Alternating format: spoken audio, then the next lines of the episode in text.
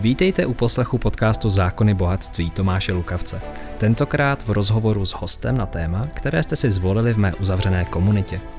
Tato stopáž pochází z živého vstupu na facebookové stránce Zákony bohatství. Doufám proto, že i přes horší kvalitu stopáže v ní naleznete poklady, které jinde nenajdete.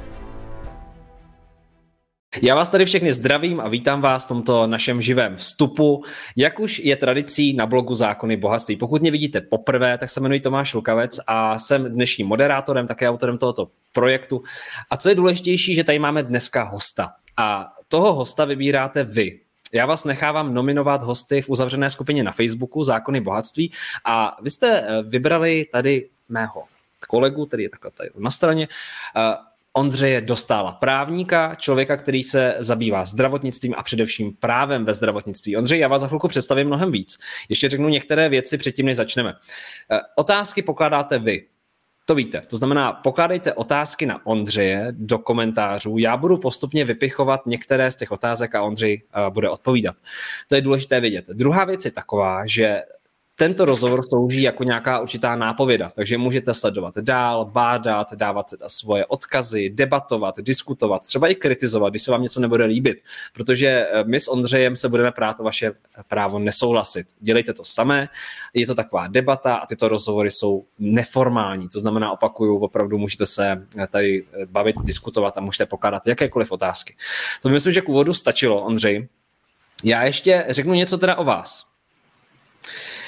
Pokud eh, nevíte, koho tady mám, což si myslím, že je málo pravděpodobné, protože Ondřej byl poměrně hodně před Vánocema v médiích, ne protože by byl nějakým představitelem Santa Clause, nebo, nebo jako Ježíška, ale protože prostě jednoduše se stala jedna kauza, já se k tomu dostanu. Ondřej Dostár je český právník a vysokoškolský pedagog, specializující se na oblast vztahu, práva a zdravotnictví. Vidíte, takových lidí moc není v naší zemi. Je synem dvou lékařů ze severočeského města. Absolvovala právnickou fakultu Univerzity Karlovy v Praze.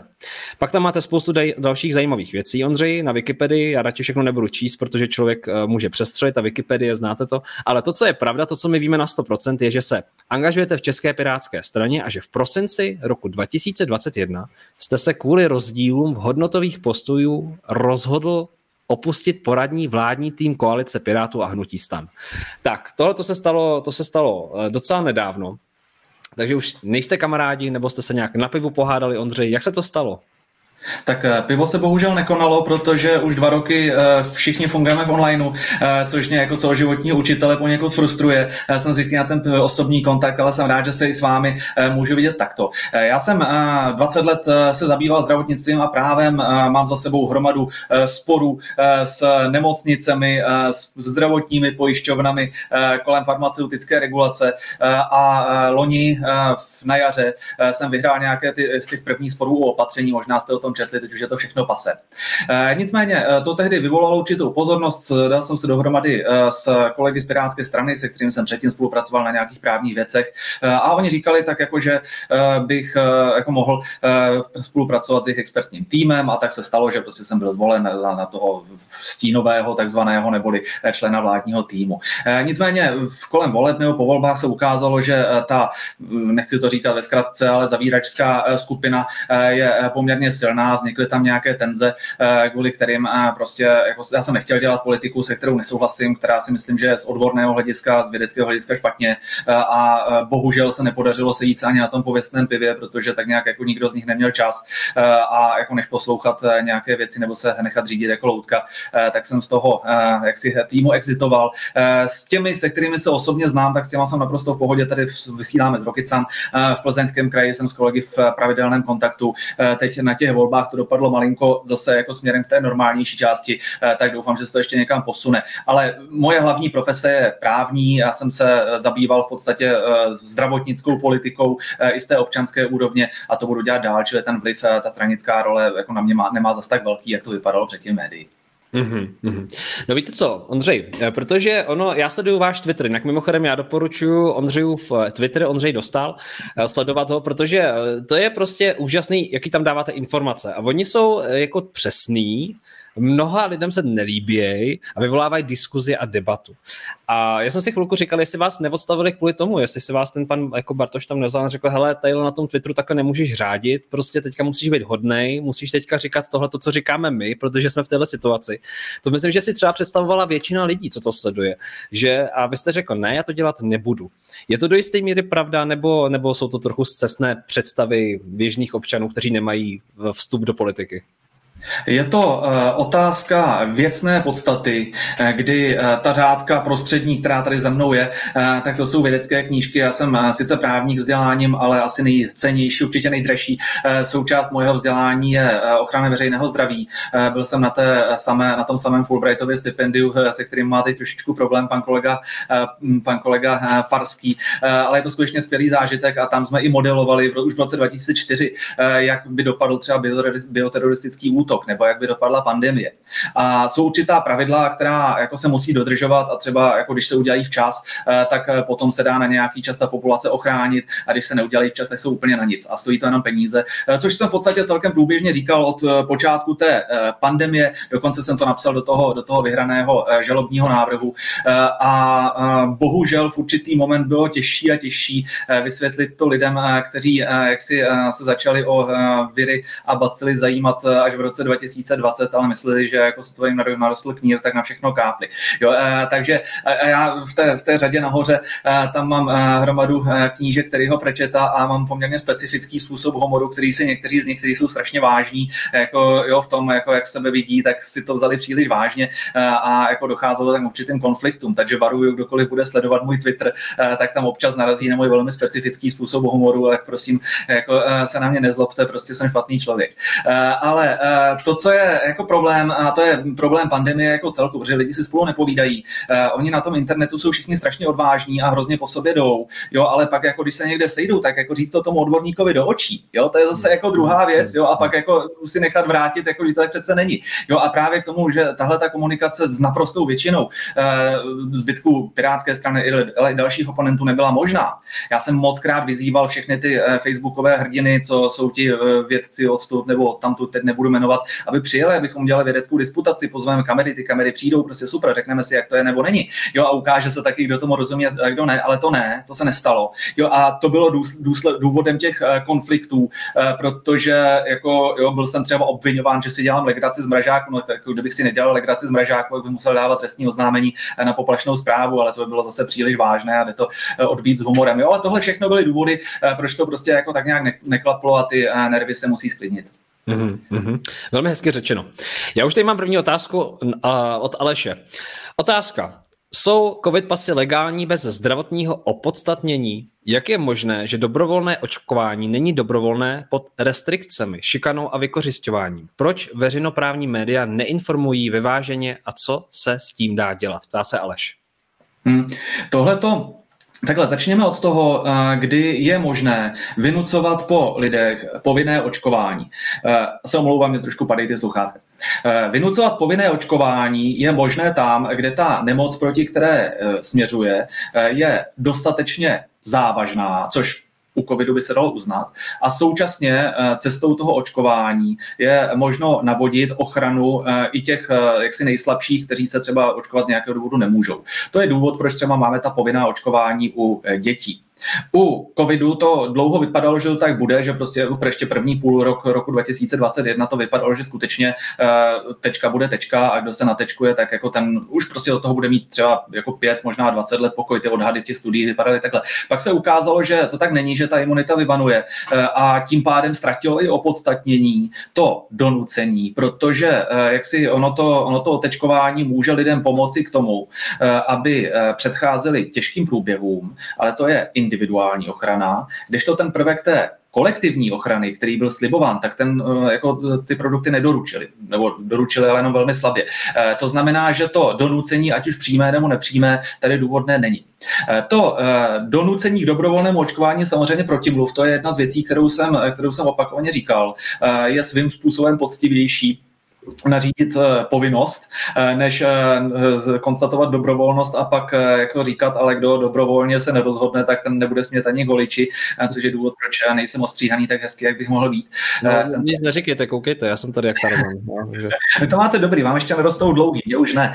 Bych vypadal jako přestárlý rokeři nahoře s Tonzurou. Ale každopádně, každopádně to donucení k nepovinnému je úplný protimluv. To je špatně už proto, eh, že nevytváří výjimky pro eh, imunity a kontraindikace, což u všech povinných vždycky bylo eh, a o to možná bude jako velké množství sporů, jestli do března vydrží ta očkovací vyhláška. Každopádně za normálních okolností by donucení k dobrovolnému, čemukoliv, jako neobstálo a jenom v těchto rozbouřených časech se může stát, že prostě tohle to tady pořád máme a jako ještě pořád to soudy nezrušily. Možná, možná ten bavorský model to ON během pár týdnů padne, protože on byl napadený zavedený už když ho eh, pan Vojtěch eh, zavedl eh, a zhruba sedm týdnů trvá osm, než to ten soud zpracuje a teď už dobíhají některé z těch dobře podaných, podaných žalob.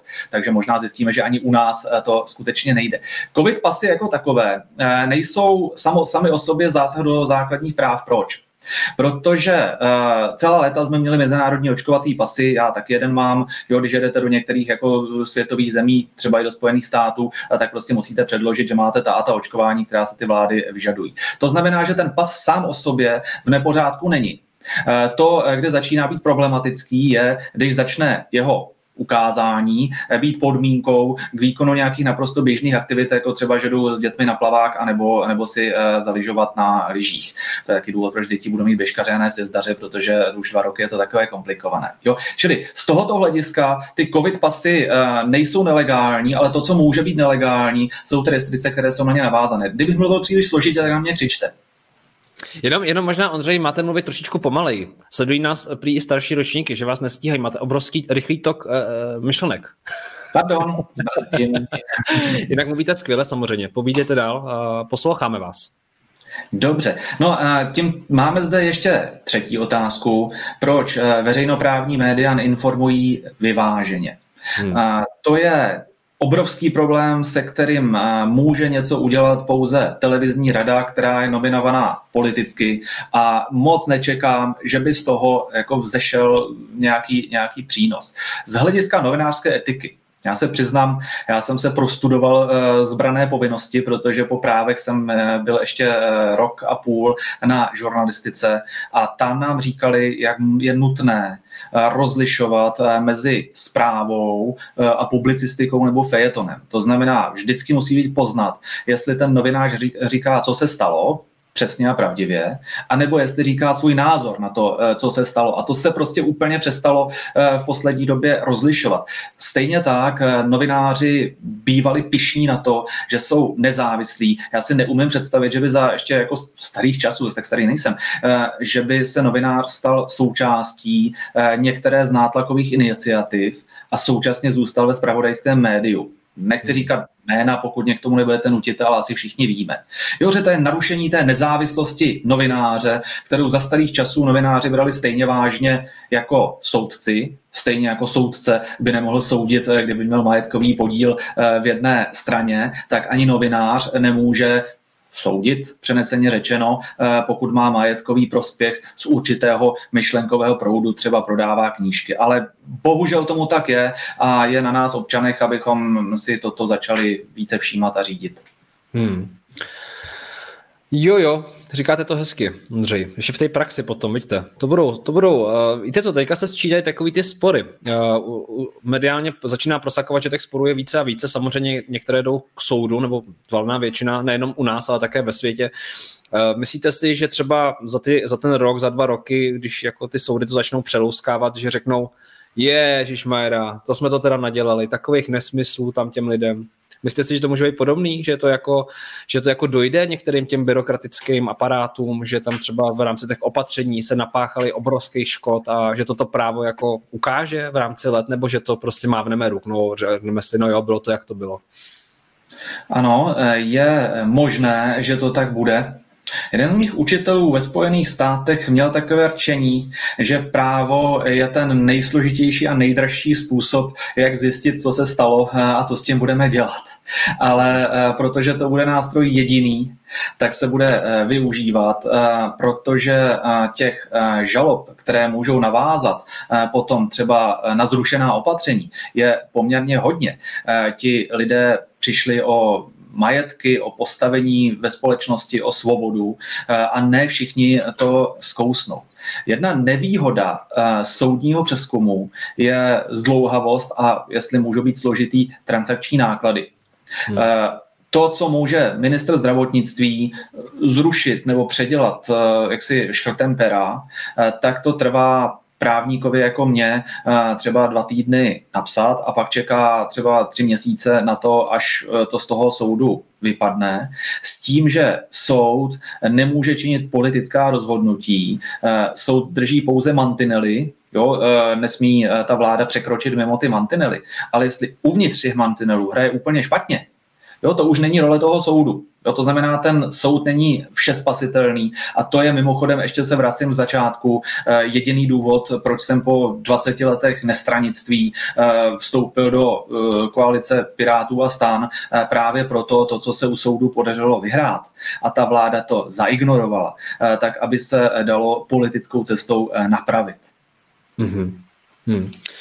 Pavel Johnny Johan Chtěl bych se Ondřeje zeptat, jestli doktor může odmítnout pacienta bez roušky nebo tečkování. Mm-hmm, mm-hmm. Domnívám se, že eh, nikoliv, eh, že takhle. Zdravotnické zařízení má vnitřní řád.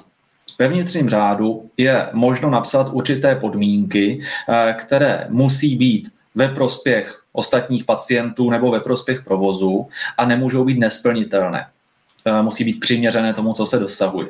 Čili je možné, aby například nemocnice, která pečuje o lidi s rakovinou, eh, všem návštěvám nařídila, aby eh, nosili roušku. Měli jsme to možnost pozorovat třeba i u VN, u pana prezidenta Zemana.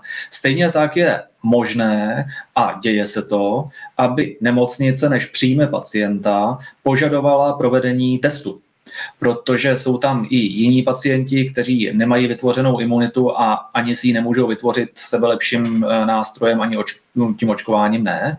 Jo? Takže tam je v pořádku, pokud přístupu takových návštěv eh, nebo přístupu toho pacienta eh, nemocnice ne brání, ale podmiňuje ho tím, že si vezme roušku nebo test. Ale očkování, které je dobrovolné, nemůže být v tento moment po, jaksi důvodem pro odmítnutí zdravotní péče, v ambulantní péči vůbec a e, v nemocnici e, prakticky si neumím představit, kdyby to tak bylo. Jediné, co vám může lékař říct, ale i to je na základě dobrovolnosti.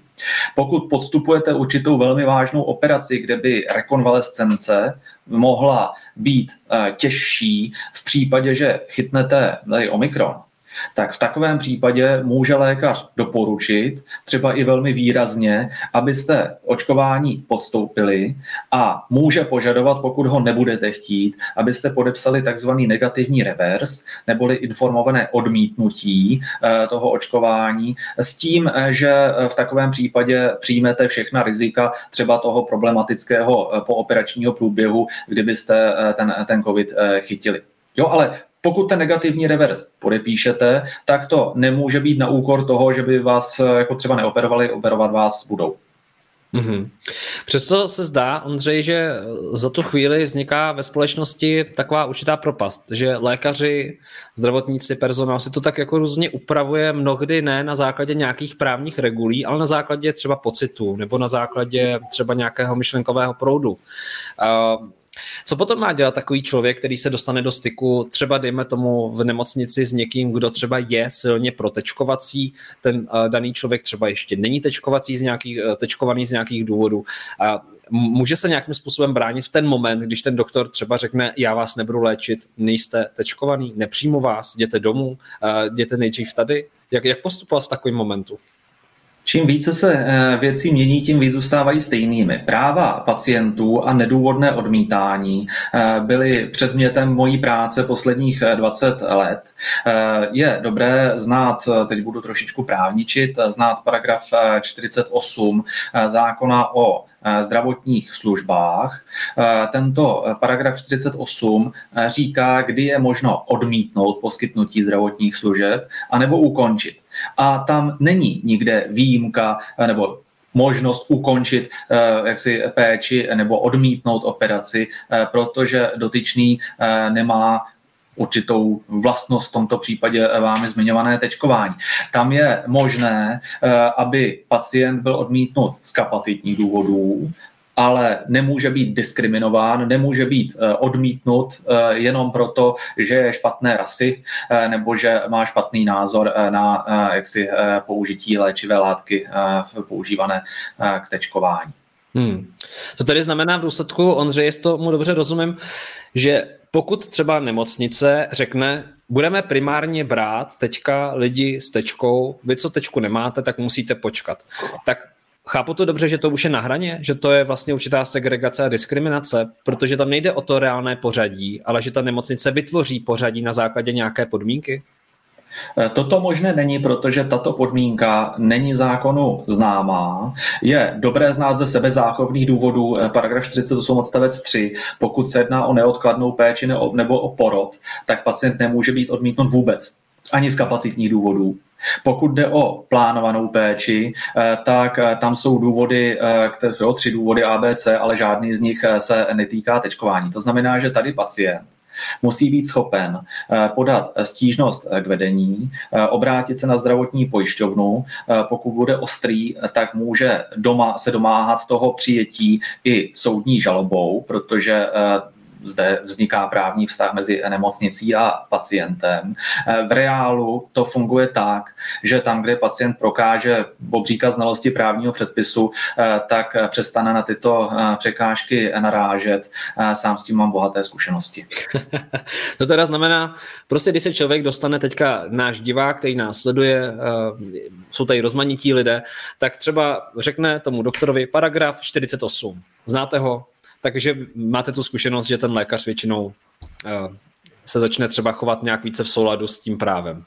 Tak, ono, eh, na to je postup, my ho známe samozřejmě, protože celá leta se ve zdravotnictví eh, šetřilo, odmítali se lidé, když se přečerpal rozpočet, nebo se odmítali ti, kteří nezaplatili všimné nějakým způsobem, přímo nebo nepřímo, nekoupili si zlatou kartu.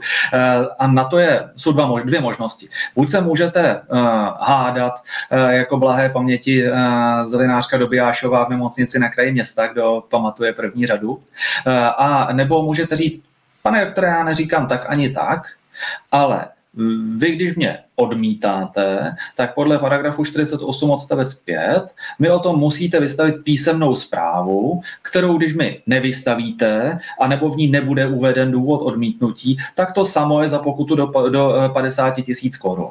A já si pokorně tu vaši zprávu, ve které mě odmítáte a uvádíte důvod odmítnutí, vezmu a půjdu ji ukázat na Krajský úřad odbor zdravotnictví a na svoji zdravotní pojišťovnu a dopadne to buď tak, že máte pravdu vy a pak mě pojišťovna najde najde jiné zdravotnické zařízení, k čemu je povinná, anebo je to tak, že nemáte pravdu a pak dostanete až 100 tisícovou sankci za bezprávné odmítnutí péče. Tak Hmm. Jak to bude? Jo, a ono to většinou vede k tomu, že pak ten pacient je přijat a žádná, žádné odůvodnění odmítání se nepíše. Hmm. To jsou cené informace, Ondřej, co tady dáváte. Vy všichni si to pište za uši. Co tady posloucháte, pište si to za uši, protože nám chodí často do uzavřené skupiny na Facebooku zákony bohatství otázky tohoto typu a tady vám to Ondřej, eh, člověk, který je adekvátní v tom vám tyto rady poskytovat, dal návod. Takže takhle post- takže to můžete použít v praxi. Lenka Jáchymová se ptá, zdravím, jaká je šance pro právní, po právní stránce že konečně vybředneme z toho tečkovacího marastu.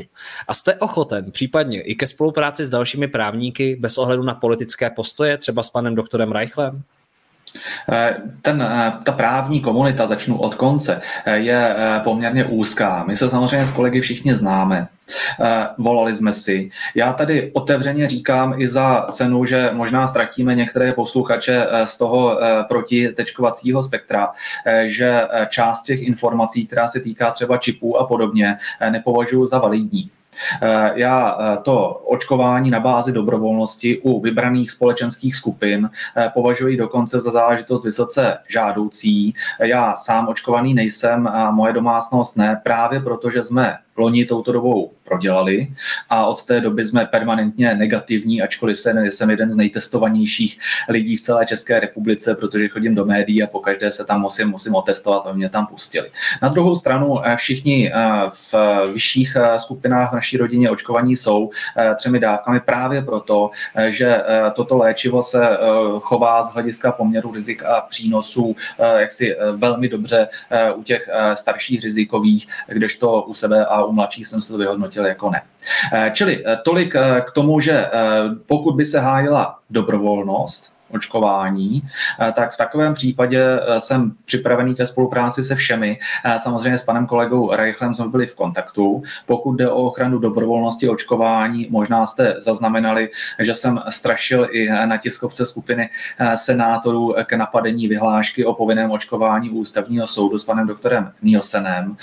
Jsem pravidelně v pravidelném kontaktu i s dalšími výrazně staršími a honosnějšími právníky, než jsem já z okruhu advokátní advokátní komory, eh, kde to eh, konzultujeme. On tady je trošičku problém, že eh, jak si kdo by se příliš otevřeně vyslovil, eh, tak se může stát cenzurovaným. Asi všichni vidíme, eh, že i tady používáme klíčové slovo, vy víte co, eh, a mě to už několikrát ujelo, tak doufám, že tady nic nespůsobíme. Takže mnozí z těch starších kolegů, prostě aby neměli problémy v práci s klienty, když pracují pro stát, je to velký problém, jo, tak jak si jsou mlčenliví, ale to neznamená, že by nás nepodporovali.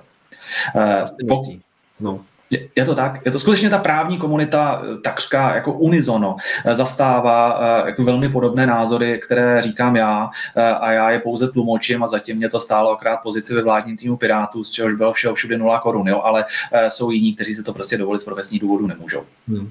Hmm. K té, kdy k tomu vybředneme? No, já jsem přesvědčený, že během krátké doby se ukáže, jak je to se závažností Omikronu. Pokud by tomu bylo tak, jak nasvědčují některé studie, to znamená, že je to varianta extrémně nakažlivá, jejímuž bránění eh, nepostačuje v podstatě spolehlivě nic z toho, co je k dispozici, ale na druhou stranu eh, nepůsobí vážné následky, to znamená, bude pokračovat ten trend v nemocnicích, které se nám vyprazňují, možná jste si všimli, eh, na Twitteru eh, to píše a píše to konec konců i ministerstvo, tak v takovém případě jsem přesvědčený, že do dvou měsíců ty restrikce zmizí už z toho důvodu, že pro stát jsou extrémně drahé a pro politiky jsou obrovsky politicky nákladné. Hmm. Jsem přesvědčen i z toho důvodu, který už jsme viděli dvakrát, eh, že s nástupem sluníčka a dubna eh, ta vlna toho onemocnění, které se zatím chovalo dvakrát jako typické respirační, to znamená na podzim a v zimě problém, na jaře a v létě takřka vymizení, eh, tak v takovém případě bychom na to léto mohli mít pokoj. Co je zapotřebí sledovat a i se za to občansky zasazovat, aby eh, nebyly nadále striktní eh, omezení a restrikce jenom jaksi z preventivních důvodů. Je to legi- samozřejmě je více legitimních názorů na toto, ale já poměrně ostře nesouhlasím s tím, že by do základních práv a svobod mohlo být zasahováno eh, pouze z preventivních důvodů, takzvaně kdyby něco, kdyby varianta, kdyby vlna, ačkoliv zde žádná není. Hmm. Děkuji moc, Ondřej. Děkuji vám tady i naši posluchači a diváci a děkuji moc za to, za vaši otevřenost. Samozřejmě, jak říkám, neformální rozhovor, pište svoje otázky, debatujte, případně kritizujte, a jak je libo. Toto slouží pro vás jako určitá inspirace nebo návod. Nicméně Ondřej tady dává tipy úplně z podpultu právní, tak, takže pište si, pište. A tady máme Danu Kaprálovou. Dotaz. Kdy vyjde pravda najevo? A co ústavní soud a nejvyšší správní soud, že přednostně nerozhodují ve prospěch občanů. Děkuji, jste super. Tak to je ta otázka. Ondřej, vy sám důvěřujete české, českému soudnímu procesu? Vnímáte nejvyšší Eh, ústavní soud a i nejvyšší správní soud jako adekvátní v této době? Postupuje podle vás správně? Je to kvalitní práce? Eh, já jsem vel, velmi spokojený s tím, eh, jak postupuje zejména, jak říkám, nejsprávnější soud, nejvyšší správní soud. Ústavní soud se několikrát zachoval trošičku, řekněme, méně, méně odvážně, a, ale zase jako jsou tam, jsou tam dvě, dvě hezká rozhodnutí. Jedno se týkalo diskriminace malou obchodu. Prosím, zase budou složitý. Eh, nemůžeme od těch soudů čekat, aby dělali něco, k čemu nejsou stvořeny. Eh, to znamená, aby vládli eh, soudní moc hlídá mantinely. To, jestli se na kluzišti hraje dobře nebo špatně, to není role, role soudů. To znamená, že když zákon dává široké pravomoci ministerstvu zdravotnictví a on aktuálně, jak ten pandemický, tak v krizovém stavu ten krizový eh, dávají, tak v takovém případě ty, stou, ty soudy můžou vstoupit do hry jenom prostě, když to ta vláda extrémně přežene. A pokud soud dojde k názoru, že to sice vláda jako trošičku jako přehnala, ale ne, tak, aby se to stalo protizákonným, jo, to je otázka míry, tak v takovém případě vydá rozhodnutí, eh, že neruší eh, to vládní opatření. Čímž prosím neříká, že je to vládní opatření to nejsprávnější, neříká ani, že je dobré, říká jenom, že není tak špatné, aby se stalo protizákonným. Takže prosím, nezlobte se na soudy, eh, pokud toto dodrží a nechovají se aktivisticky, protože pak by je oprávněně kritizovala jako zase druhá půl půlka populace, že jsme si zvolili nějakou vládu, ale soudy, které nikdo nevolil, eh, se jim snaží tu moc sebrat a rozhodovat za ně. To ty soudy dělat nemohou. Mm-hmm. Martina Hlavičková, pane doktore, jak je možné si vysvětlit, že v Rakousku se bude povinně tečkovat? Tak velké téma. V médiích se to skloňuje všemi směry. Jak vy to vnímáte, tuhletu situaci? Rakousko se zdá, podle některých zdrojů je na nohách, podle některých zdrojů je tam určitá spokojenost. Co vy si o tom myslíte?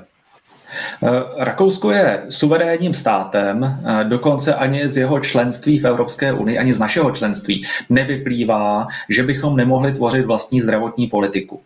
Zdravotnická politika je totiž jedna z oblastí, která je vyčleněna eh, z velké části z unijních pravomocí a ty státy si ji dělají sami. To znamená, že pokud se Rakušané nebo Rakušany zvolená vláda rozhodne, že bude povinně tečkovat a že spokutuje v deseti tisících korun v přepočtu eh, každého, kdo tak neučiní, eh, tak to tam prostě platí a je to věc Rakušáků a ne naše. Jestli přijdou na to, že je to do, jako vlastně neúplně dobře, to se ukáže. Pro nás to funguje jako laboratoř, eh, kdy vidíme státy, jako je třeba Švédsko, eh, které dlouhodobě zastává liberální přístup, a pak vidíme státy, jako je třeba teď to Rakousko, eh, které má velice restriktivní přístup. A zpětně se budeme moci podívat, jestli to udělalo nějaký rozdíl z hlediska zachráněných životů, zdraví a podobně, a také co to stálo na ekonomice. Už na konci minulého roku jsme měli možnost krásně porovnat eh, tři velmi podobné země, Slovensko, Rakousko a nás, kde zatímco my jsme jenom tak eh, polovičatě přivřeli, jak je naším zvykem, eh, tak v těch zbylých zemích byly lockdowny. Ten vývoj epidemie byl úplně stejný, což naznačuje každému vědecky uvažujícímu člověku, že zrovna ta, ten, tento druh restrikcí zase tak úplně ničemu není. Hmm. Rád bych tady dodal, eh, že, eh, ten, eh, že každá restrikce, která na konci dne neudělala nic, tak není zadarmo, ale je za obrovské miliardové ztráty. Já jsem se 20 let zabýval organizováním organizací zdravotnictví a úhradami ze zdravotního pojištění, což mě žene i do jaksi kritiky opatření z toho důvodu, že například jenom na testování eh, jsme už eh, vydali tolik veřejných prostředků, kolik by bohatě stačilo eh, k provozu velké fakultní nemocnice po dobu čtyř nebo pěti let. Je otázkou, jestli cena těch jednotlivých opatření a lockdowny byly ty brutálně nejdražší, byla jakýmkoliv způsobem úměrná tomu přínosu eh, z hlediska životů a zdraví, eh, která z nich vyplynula.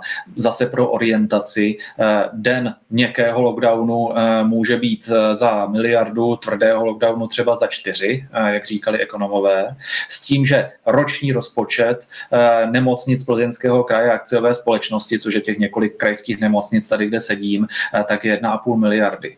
To znamená, že za den, dva, eh, jak si takového toho polovičatého lockdownu, jaký byl třeba jeho část minulé zimy, eh, propálíme roční rozpočet tady našich nemocnic a jsem přesvědčený, že ty nemocnice přece jenom udělají na všem od slepých střev až po infarkty trošičku větší zdravotní rozdíl než ty dva dny toho polo lockdownu. Hmm. Já ještě navážu na ten začátek, Ondřej. Vy jste tak diplomaticky eh, řekl, že to je samozřejmě věc občanů, že si zvolili svoj, svoji vládu. Přesto ty demonstrace tam jsou a myslíte si, že třeba na to vyhodnocování bude pozdě, protože tam může opravdu vzniknout nějaký společenský nepokoj, může to až hraničit s nějakou revolucí, protože psychologicky za to hm, se zdá, že to nese nějaké dopady a že ta společnost třeba, teďka budu mluvit za sebe, si nemusí úplně uvědomovat, jakou psychologickou daň to všechno může mít na lidech. A e, proto se vás ptám, vy, vy sám byste si dokázal představit takovou situaci v Čechách, že by od 18 let výš bylo povinné tečkování? Nebo si myslíte, že by to, co myslíte, že by to způsobilo vůbec v této krajině, kde by se to stalo? Jak vy vnímáte e, třeba svoje sousedy? Jak, jak, co my, jaké jsou dopady podle vás v naší zemi?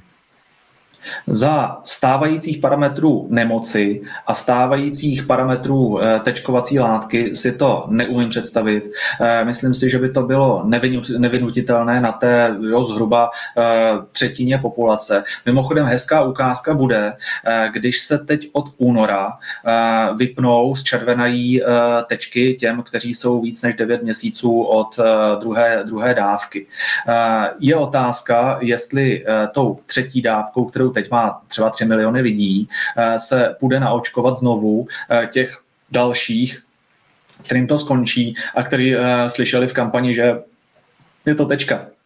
Eh, a nebo jestli prostě se to, se to nestane. A to nám názorně ukáže, eh, jak je česká eh, populace rezistentní nebo jak moc je ochotná ty pokyny a příkazy akceptovat.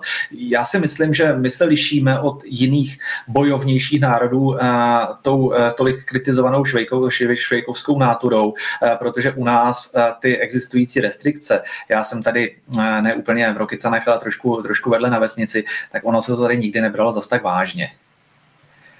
Hmm. Jsem přesvědčený, že, ta, že tam, kde, tam, kde v jiných zemích eh, lítají eh, molotovovy koktejly, eh, tak u nás z toho bude jako spíš spousta legrace. Ale to neznamená, že bychom měli brát na lehkou váhu vydávání nesmyslných opatření, se kterými populace nesouhlasí, protože to rozbíjí v podstatě celý ten právní systém, který konec konců stojí a padá s tím, že lidi dodržují to, co je nařízeno. A ty nesmyslné soudem rušené opatření strašně ubližují tomu oboru, kterému se věnují. Hmm. Já to ještě řeknu, že na hodně na sociálních sítích, obzvlášť na tom Twitteru, Ondřej, na kterém jste aktivní, tak eh, tam se velmi, velmi hojně skloňuje takový to, že ty lidi, co nedodržují ty opatření, jak jste právě říkali, jsme takový ty švejkové, že eh, ty lidi, kteří to nedodržují úplně precizně, jako třeba v tom Německu, tam chodí opravdu třeba policisté s takovou tyčkou a jako kontrolují metr a půl rozestupu, jo, řekli bychom si, je to zvláštní, když on tam je mezi nimi, tak vlastně to není metr a půl a tak dále. No přesto, eh, zdá se, že k tomu více inklinují, k tomu dodržování, než my tady v Čechách, jak vy říkáte. A eh, skloňuje se ta debata a trochu do toho tendence, jakože za to můžou ty lidi, za ty mrtví, ty, co to nedodržují, že to, že to mají oni na svých rukávech, že, eh, že vlastně by měli zrušit veškerý ty, teďka se jedná ty dezinformační weby, jedná se, co to vlastně je dezinformace, věci mezi sebou se přirozeně vždycky hádali, teďka tady vzniká nějaká tendence umlčet ty věci, které kritizují, protože dezinformují. Eh, je to, je to podle vás jako právně nějakým způsobem potom řešitelný, když někdo řekne třeba v médiích, lidi, co nedodržují v Čechách opatření, můžou za smrt několika set tisíců lidí. Co to znamená pro vás jako pro právníka, když to slyšíte říkat nějakého představitele, který to řekne do médií? Existují skutkové podstaty trestných činů, které umožňují dávat na to trestní oznámení. Otázka je, jak by dopadly. Já jsem byl uh, vyučován uh, mojí paní profesorkou na právnické fakultě, že trestní právo je ultima ratio až ta poslední možnost, uh, pokud není možné řešit ten společenský rozpor nějak jinak politicky. A to je taky důvod, proč jsem se snažil a nadále snažím, aby tyto hlasy byly, když už, tak spíše politicky odsunuty stranou, případně jako aby jsme si z ní dělali legraci, než abychom to museli řešit trestně. Ono to totiž eh, je velmi neúctivé i k českým eh, lidem, když eh, jako ti, kteří jsou konec konců placeni na, na univerzitách z jejich daní, o nich mluví jako v podstatě nesmí o hlupácích a o lidech, kteří prostě jako se neumí chovat a tak dále. Není to pravda. Když si vzpomeneme na březen 2020, Eh, tak spontánně, eh, aniž by to musel kdokoliv nařizovat, eh, ten národ, snad si to pamatovali ještě, ještě z časů přípravy jako jo, na studenou válku, dělal perfektní věci. Jo, přestal chodit tam, kam nemusel. Začali si nějakým způsobem vytvářet ty ochrany, ochrany úst, tam, kde to vypadalo z těch zahraničních zpráv, že ten COVID se nejenom bude hrozně moc šířit, ale že bude mít taky smrtnost ve vysokých procentech, tak ten národ udělal přesně, co uměl. Samozřejmě, když se s odstupem času ukázalo, že to tak není, eh, tak ta mezi tím velmi opožděně nařízená opatření, která už by eh, ničemu nepomohla, eh, jako začala na ty lidi dopadat, tak ti lidi začali porušovat. Čili ten národ má svým způsobem větší rozum než ti, kteří se ho snaží vést a už to opakovaně ukázal. Hmm. Hanna Dobešová, proč nebylo dosud zrušeno testování a rouškování dětí ve školách? Jaký očekáváte výsledek? Jedná se o protizákonné počínání a kdo se bude za ně zodpovídat? To tady konstatuje a ptá se zároveň Hanna Dobešová. Eh, já jsem přesvědčený, že v tento moment, eh, zvlášť u varianty Omikron, eh, jakákoliv populační opatření bránící šíření jsou neúčinná. U těch roušek ve školách i proto, že ty děti to velmi často prostě jako špatně nosí, to znamená, že i tam, kde by ty roušky jinak pomáhaly, tak zrovna v tomto kontextu to nebude dávat jako přílišný smysl. Nicméně je to jedno z opatření, které vláda udržuje, protože společnost je politicky extrémně rozpolcená. Je nás tady zhruba polovina, kteří by všechno nechali eh, teď už jako být, osvobodili se, a ta druhá polovina, která naopak. A já jsem to trošičku zažil i když mě vyhazovali z těch pirátů, jak je hrozně těžké trefit se i v rámci jedné strany prostě do vkusu obou těch, obou těch stran. A pan ministr Válek se teď pokusil naprosto jako způsobem, který nejde, jako trefit se tak do nějakého kompromisu, prostě do toho, aby, aby nestratila jedno z těch dvou skupin. Čili tady si myslím, že nějakou dobu bude držet ty roušky, protože oni z hlediska státního rozpočtu jako nestojí skoro nic. Jsou sice jako trošku pro některé lidi hodně otrava, ale je to pořád jedna z věcí, eh, jako, která jakoby může zůstat a předstírat, že něco děláme, když ten efekt v tento moment už považuji za chce pochybný. Hlavně teď kolí na internetu takové ty obrázky, jak to plave v moři, jak Evropská unie zakazovala ty brčka z plastu. Hmm, hmm. A máme tady dalších několik set eh, tisíc jako výrobků, vlastně hlavně ty testy, že jo, které jsou plastový. No, ta debata je asi trošku na jiné, na jiné úrovni, teďka se budeme držet hlavně zdravotnictví. A tady... K tomu, jestli, jestli můžu, jo, k těm, k těm rouškám. Já, eh, tady tato věc se nedá změnit jinak než politicky a je nutno ji snášet, protože eh, je to jedna zrovna jedna, jedna z věcí, kterou ty soudy opakovaně odmítly zrušit a posílat tam další žaloby na roušky, dle mého názoru není účelné. A tady skutečně musíme počkat na politiky, až to zruší oni. Hmm. Což je trošku alarmující. Nezdá se vám, že pokud uh, dá, jako, dáme moc ministerstvu zdravotnictví, nebo ne my, ale politicky se udělá nějaký pandemický zákon, který oprávní nějakého představitele ministerstva k tomu, aby v podstatě politicky řídil něco, co vědecky je třeba i dneska rozporováno.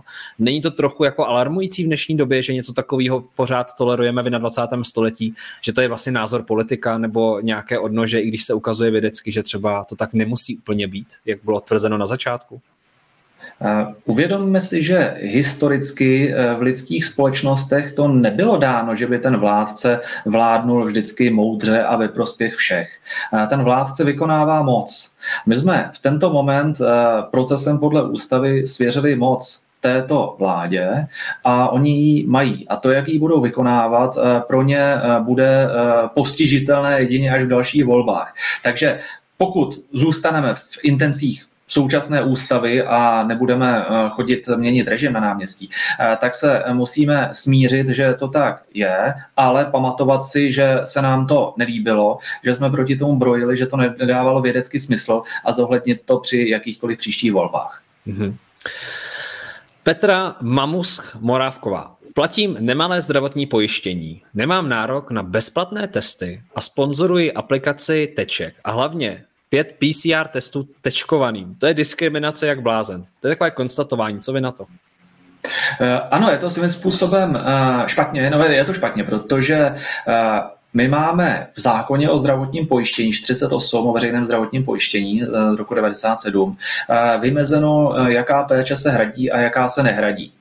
A tady nějakým opatřením si ministerstvo zdravotnictví eh, své volně vytáhlo eh, testy, eh, které se u tečkovaných hradí vždycky, bez ohledu na to zákonné kritérium zdravotního pojištění. Takže se bez ohledu na to zákonné kritérium účinný, bezpečný lege artis vzhledem potřebě pacienta, a na druhou stranu u jiných tento výkon prostě vyhodili, prostě aniž by to mělo zákonu oporu. Možná si pamatujete, jak chudák Leoš Heger eh, narazil s těmi takzvanými nadstandardy, kdy v podstatě neudělal nic jiného, kdy řekl, že některé výkony eh, jo, dostanou prostě symbol E a prostě jako budou eh, připlácené a ústavní soud ho za to skoro sežral.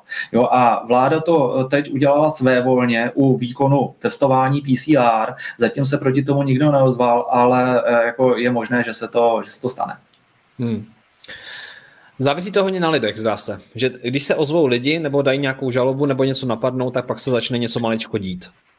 Je to věc, kterou jsem si eh, hrozně oblíbil ve Spojených státech. Já jsem byl v St. Louis, to je tam v takové té konzervativní části, eh, kde jako eh, tam lidi prostě neakceptují, že někdo sáhne na jejich zákonná práva. Oni nejsou jako extra jako ve všem jako přátelští, solidární, ale prostě pamatuju ještě z těch dob, eh, kdy eh, tam vyjeli s těmi krytými vozy, že když se do nich někdo naveze a do jejich práv, tak ho prostě jako posadí jako na tu, na tu kládu a v tom dechtu a peří ho vyválí a vyvezou ho za to městečko. To si myslím, že u nás eh, by si měli lidé více a více zvykat, že prostě nějaká práva podle zákona mají a ne křičí jenom na sociálních sítích, byť zrovna teď křičíme na sociálních sítích, eh, ale také použijí ten právní nástroj, eh, jak eh, to špatné změnit na to dobré. Mm-hmm. Jana Ros- Roschel, Rochel se ptá, platí stále původní rozhodnutí Evropské unie, že očkování nemá být povinné? Pokud ano, jak je možné, že to Rakousko nařídilo a čeká nás to také? Tak to je odkaz ano. to, že kolovalo na internetu to z Evropské unie, že to nemá být jako povinné. Teďka se ukazuje, že Rakousko do toho jde. Eh, já si nejsem vědom toho, že by existovalo něco na úrovni práva Evropské unie, eh, co by státům určovalo, eh, která očkování mají nebo nemají být povinná právě proto, že toto je kompetence těch jednotlivých států. To, co kolovalo, bylo něco jiného. To bylo doporučení, které, se, tý, které bylo z oblasti Evropské ochrany lidských práv, která je odchylná od práva Evropské unie Jo?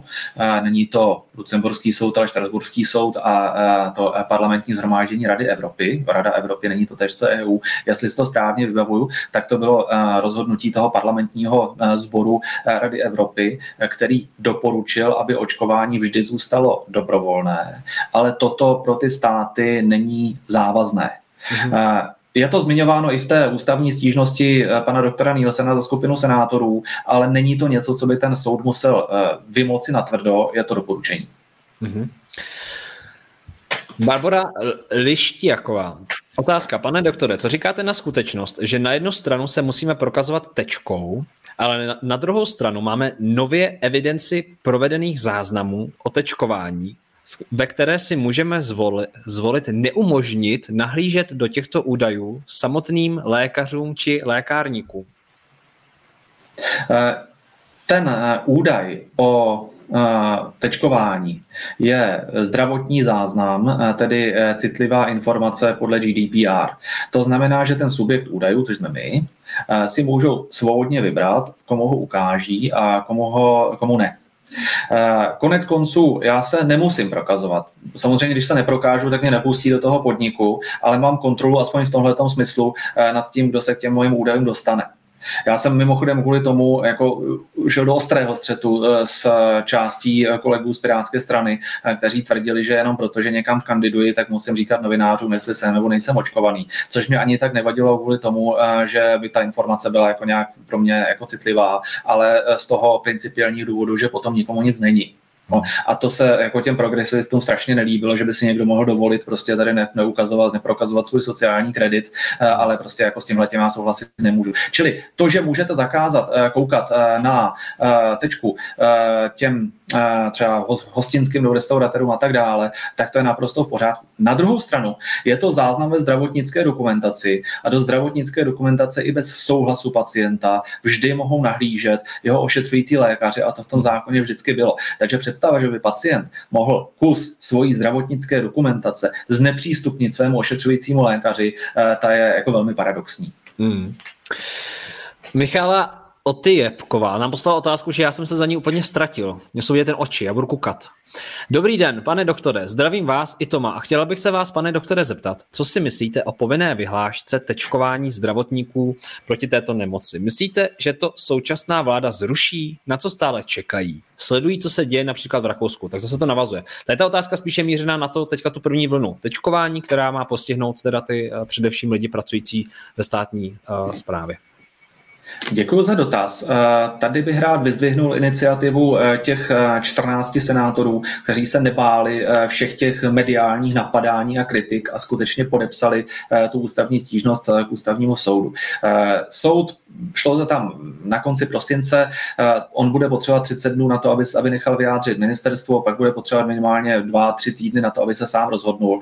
Takže nečekejme, že od ústavního soudu dostaneme odpověď dřív než těsně před tím 1. březnem, kdy ta očkovací povinnost vstupuje. Eh, pan ministr Válek může samozřejmě škrtem pera tu vyhlášku zrušit, On sám říkal něco o tom přivazování se eh, polonahý k dveřím parlamentu, eh, kde by, bylo, kde by ta povinnost byla. Takže popravdě nevím, na co čeká. Moje politické čtení té věci je takové, že on se snaží jakoby počkat, co udělá ten Omikron. S tím, že když ten Omikron nebude nic dělat, eh, tak pro něj bude politicky jaksi relativně málo nákladné eh, tu povinnost zrušit a řekne, podívejte, on vlastně ten Omikron dopadl dobře, tak to teda ruším. A tím eh, jak si nenaštve tolik eh, ty zastánce té povinnosti. Když naopak budeme mít spoustu případů, tak se PR-ově sveze s tím, že tady přece jako strašné peklo a mor a prostě jako musí to povinné očkování být a že vlastně jako to ruší ty předvolební sliby a v takovém případě to tady zůstane. Ale potom se vy zdravotníci, kteří v tom možná zůstanou začnou vyset, eh, budete stejně jako policisté, hasiči a možná i seniori, eh, jak si eh, snažit odvolávat buď na kontraindikace, anebo na imunity, protože už ze zákona, bez ohledu na to, co si myslí ministerstvo zdravotnictví, vždycky bylo ze všech povinných očkování výjimkou jak kontraindikace, tak imunita. To je otázka medicínská a ne věcí názoru nějaké komise na ministerstvu zdravotnictví. Mm-hmm. Mám to na háku, píše, bez fotky. Tak uh, mám to na háku, to má na háku, přesto se ptá. Dobrý den, chci se zeptat, jak je možné, že se v sociálních službách a zdravotnictví netestují tečkovaní? Několik otazníků. Pokud máme chránit zranitelné, tak právě tam by se měli testovat všichni, ne? Ano, přesně tak. Eh, ve chvíli, kdy eh, je dáno a zdat to bylo vidět eh, už koncem léta, že může docházet k těm takzvaným průlomovým infekcím, to znamená, že někdo, kdo má dokončené tečkování, tak se přesto může nakazit a tedy může nakazit i jiné, tak bylo jednoznačně důvodné, aby se testovali všichni. Tady prosím, dnes proběhl takový velmi smutný případ úmrtí známé zpěvačky, který nechci říkat jmenovitě, ale toto všechno jsou případy, jak je rizikové prostě někoho, kdo je sice očkován, ale mohl se nakazit, nechat v přítomnosti jiných osob. A platí to zejména tam, kde jsou přítomní zranitelní, typicky starší lidé, sociální služby a zdravotnictví jsou v tomto ukázkové. V tomto případ, v tomto, z tohoto mě trošku boudí myšlenky, ale to je důležité říct, považuji za jako šílenost tu pracovní karanténu, protože představa, že je někdo podezřelý z nákazy, ale přitom ne může, ale musí jít do práce, jenom protože prostě jako chybí personál, eh, tak jako to říká, že tu nemoc jako opravdu ministerstvo nebere vážně a že vlastně neví, co dělá. Hmm. To je ještě se, eh, samozřejmě upřímnou soustrast. Vždycky, když odejde jakýkoliv člověk, tak je to, je to samozřejmě jako pro tu rodinu tragédie. Eh, já chci jenom upozornit něco z pohledu toho marketingu a médií. Možná budete teďka sledovat a už sledujete, jak různé mediální plátky tuto smrt pojímají po svém. Některé mediální plátky ukazují na to, že ta daná eh, osoba se nechtěla dát tečkovat a že byla teda odpůrkyní. A upozorňují na tu paradoxnost toho, že nakonec teda umřela, není teda známá zatím pitva, ale prostě to tak ty média skloňují. Zase jiná média upozorňují na to, co řekl ten daný syn, který se teda navezl velmi vehementně. Samozřejmě můžeme to pochopit, jsou to emoce, ale navezl se v podstatě do té myšlenkové sféry lidí, kteří se nechtějí nechat tečkovat, že tam patřila i maminka. A on sám v jednom rozhovoru přiznal, že je tečkovaný a že se pravděpodobně nakazila od něj. A je hrozně zajímavý Ondřej sledovat, jak, jaká média ty informace vyzdvihnou, jaké informace vyzdvihnou, jaké je upozadí. A vy se tím můžete do jisté míry vzdělávat. Můžete se tím vzdělávat a sledovat, jak nasvítí danou informaci a co vypíchnou ta daná média a považují to za relevantní v rámci inzerce třeba. A já tady mám další velmi zajímavou otázku, Ondřej. No chcete k tomu ještě něco doplnit, k tomu, co jsem povídal? Uh, Jo, chci. Já, já záměrně neříkám jména a uh, referuju o tom jako o kazuistice, protože uh, já jsem moc krát zastupoval za i proti nemocnicím a mám to ve zvyku, ale z toho to je jedno úplně jiné poučení, než které běží těmi médií a týká se izolací a karantén. To si prosím odneste, jestli aspoň trošku ten eh, COVID eh, nebo vůbec nakažlivé nemoci eh, berete vážně.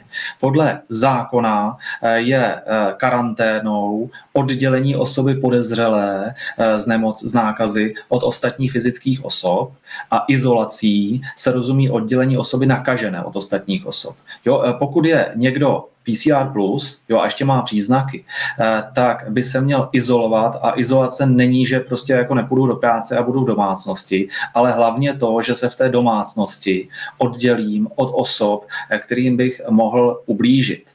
Eh, já jsem z toho důvodu, když sám jsem jako před rokem prodělal, eh, tak jsem strávil jako svoje citlivé období v pracovním eh, bytě, protože prostě mám rodinu s malými dětmi a už vůbec by mě nenapadlo jezdit za prarodiči, kteří tehdy, tehdy ještě nebylo tečkování, jo, tak jako tam by, to, tam by to riziko bylo.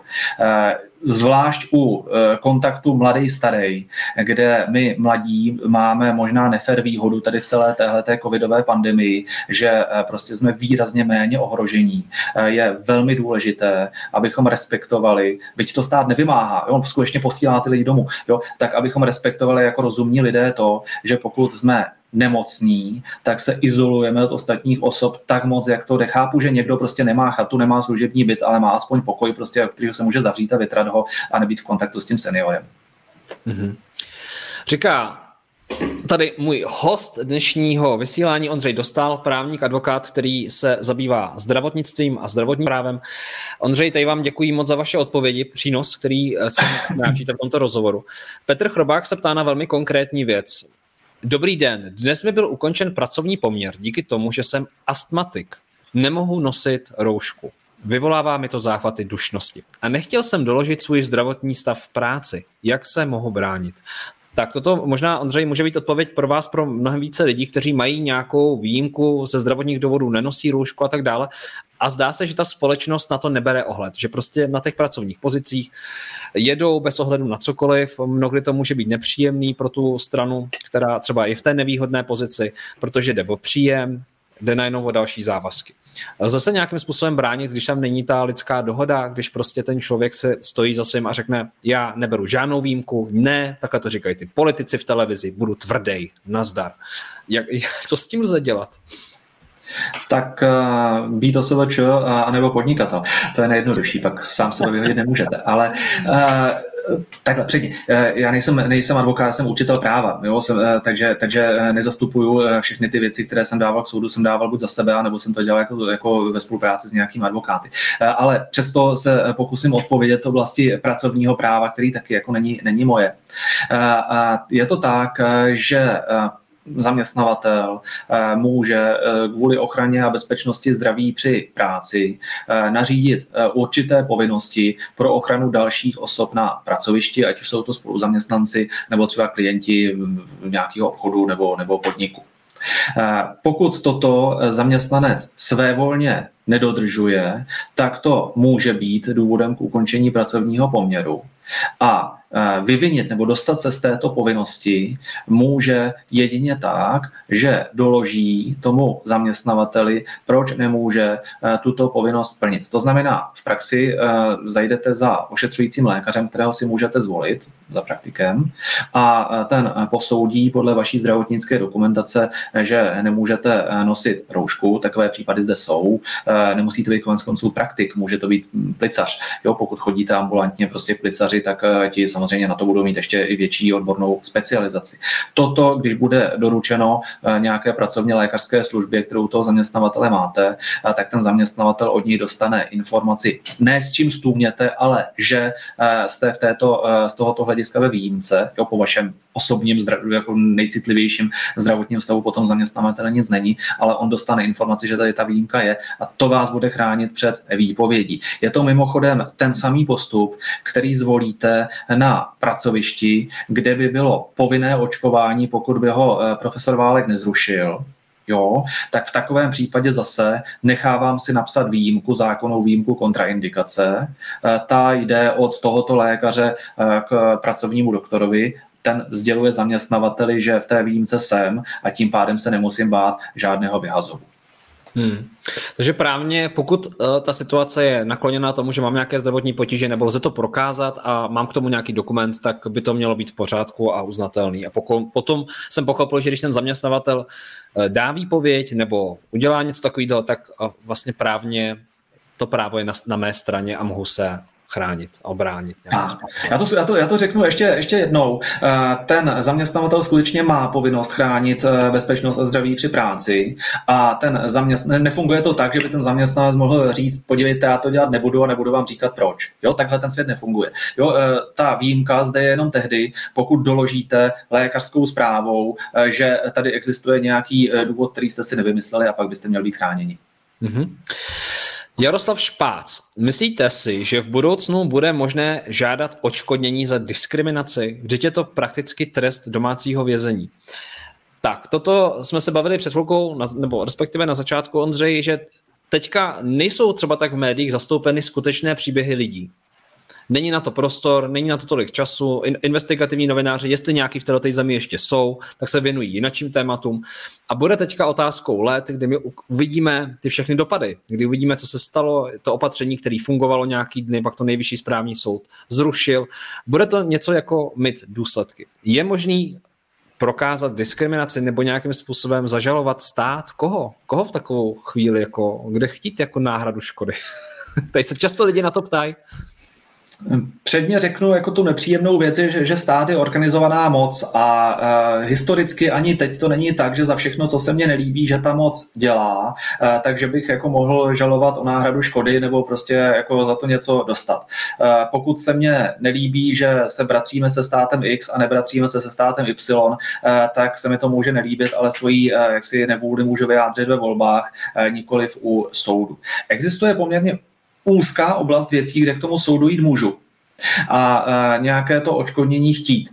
E, a to je e, za prvé u nouzového stavu, cokoliv zasáhne do mých práv, ať už jako podnikatele nebo běžného člověka a vyvolá škodu, tak teoreticky podle paragrafu 36 krizového zákona můžu uplatnit vzniklou škodu, včetně ušlého zisku. Zatím to někteří podnikatelé udělali u lidí, kteří třeba si koupili někam permanentku a pak tam nemohli chodit kvůli těm opatřením, tak se to zatím moc neděje, ale jde to uplatnit u toho, kdo to vydal a říct třeba já chci jako 500 korun a když půl do půl roku neodpovíte, tak vás poženu k soudu, že takhle to funguje. U opatření mimo nouzový stav ta náhrada škody není. Ale pokud eh, by ta opatření, třeba teďka to ONKO, jo, zrušil nejvyšší správní soud, tak za to období, kdy to opatření platilo, eh, se, eh, jsem byl omezován protiprávně a můžu podle zákona o odpovědnosti státu za, za nesprávné úřední rozhodnutí eh, žádat nejenom už jako skutečnou škodu, nejenom ušlý zisk, ale i nemateriální újmu. Zjednoduším to. Pokud soudce střelí opatření, eh, tak bude moct polovina národa napsat na ministerstvo zdravotnictví, eh, napište mi tady omluvu nebo mi dejte finanční satisfakci za to, že jsem prostě jako měsíc nemohl to a ono. Já už jsem si říkal, že tohleto, tohleto vyzkouším, čím bych tu svoji původní tezi z jara 2020 lidská práva nejsou na hraní, eh, doplnil ještě tezí lidská práva nejsou zadarmo a že by se udělala taková bomba, eh, kdo si hraje nezlobí, že bychom ministerstvu jako poslali eh, tady několik desítek tisíc žádostí o to, že každý den, kdy jsem kvůli jejich zrušenému opatření nemohl jako jít s dětmi na bazén, tak jako chci třeba 10 korun, jo, a celkem třeba 500 korun. A když to udělá spousta lidí, tak jako ono se to napočte. Teoreticky to jde. To, že něco teoreticky jde, samozřejmě neznamená, že se to stane. Jsou zde určité transakční náklady, ale tolik v odpovědi na to, eh, co jako můžete udělat. Pokud ta diskriminace bude vyhodnocena jako protizákonná, protiprávní, tak vám jaksi eh, náleží náhrada škody vůči státu. Mm-hmm. Já jsem chtěl říct jenom pozor, musíme zvažovat, co říkáme Ondřej. O to se pokusil Daniel Landa, Dneska je skoro zavřený chudák. Chtěl nějaký informace od úřadu nebo od, od, od jaký hygieny. No, uh, jinak mimochodem, no. protože tady ty otázky, otázky jenom tady teďka zmíním. Uh, Daniela Landu jsem také pozval na základě vaší nominace, takže se ho budete moci ptát na to, jak to vlastně bylo myšleno a jestli, jestli to bylo tak špatný a nebo nebylo, tak, uh, tak uh, jenom dostanete tu příležitost. Ondřej, vy jste chtěli ještě něco doplnit? Jestli tady uh, pan Landa bude, tak uh, určitě to probereme společně s ním, on vystoupí? Dneska ne, dneska ne, on je jináčí termín. Ale máte, máte, máte vy na to nějaký názor, když už jsme u tohoto tématu? Protože zase, uh, byla tam nějaká určitá uh, prý výzva, aby jsme se zeptali hygieny na nějaké informace. Hygiena je tam neměla vypsané, oni říkali, že to nestíhají, eh, pak se do toho pustili média, že eh, vlastně je tady hrozně moc jako mrtvejch a že hygiena nestíhá. Teďka někteří to obhajovali, někteří na to útočili. Jak vy se to vnímal jako právník? Zaznamenal se tu kauzu? Byla adekvátní ta odpověď, ta odpověď médií, nebo to zase byl humbuk úplně jako neskonale úžasný? Já jsem to zaznamenal. On, eh, každý má právo na informace podle informačního zákona, eh, ale zrovna jako tady bych se zeptal eh, slovy tradičního filmu, jako komu tím prospěješ. Protože jaksi zasílání extrémního množství podání na hygienické stanice, ze kterých vyplyne poskytnutí informace, která v ten moment, kdy ji poskytnou, už bude zastaralá, to těm žadatelům neposkytne nějaký velký přínos a z hlediska těch hygien je to trošičku byčování mrtvého koně. Oni nemůžou za to, jak to opatření vypadají, ta se nevytváří na krajských hygienách, ta se vytváří o, jako patrovýše. Čili jako za mě bych to nedělal z jednoho, samozřejmě to právo tady je, ale z jednoho politického důvodu bych to ještě nedělal ta 106, to právo na informace, eh, je eh, strašně užitečná záležitost, ale taky křehká, protože ho všichni politici nenávidí. A ve chvíli, kdy ty potvory budou moci říct, že to lidi leda zneužívají, eh, tak to zavřou a pak se nedozvíme ani ty informace o počtech promořených, tam prodělavších, a, které já zveřejňuji na tom Twitteru a budeme jako tam, kde jsme byli před rokem 2006. To nechcem.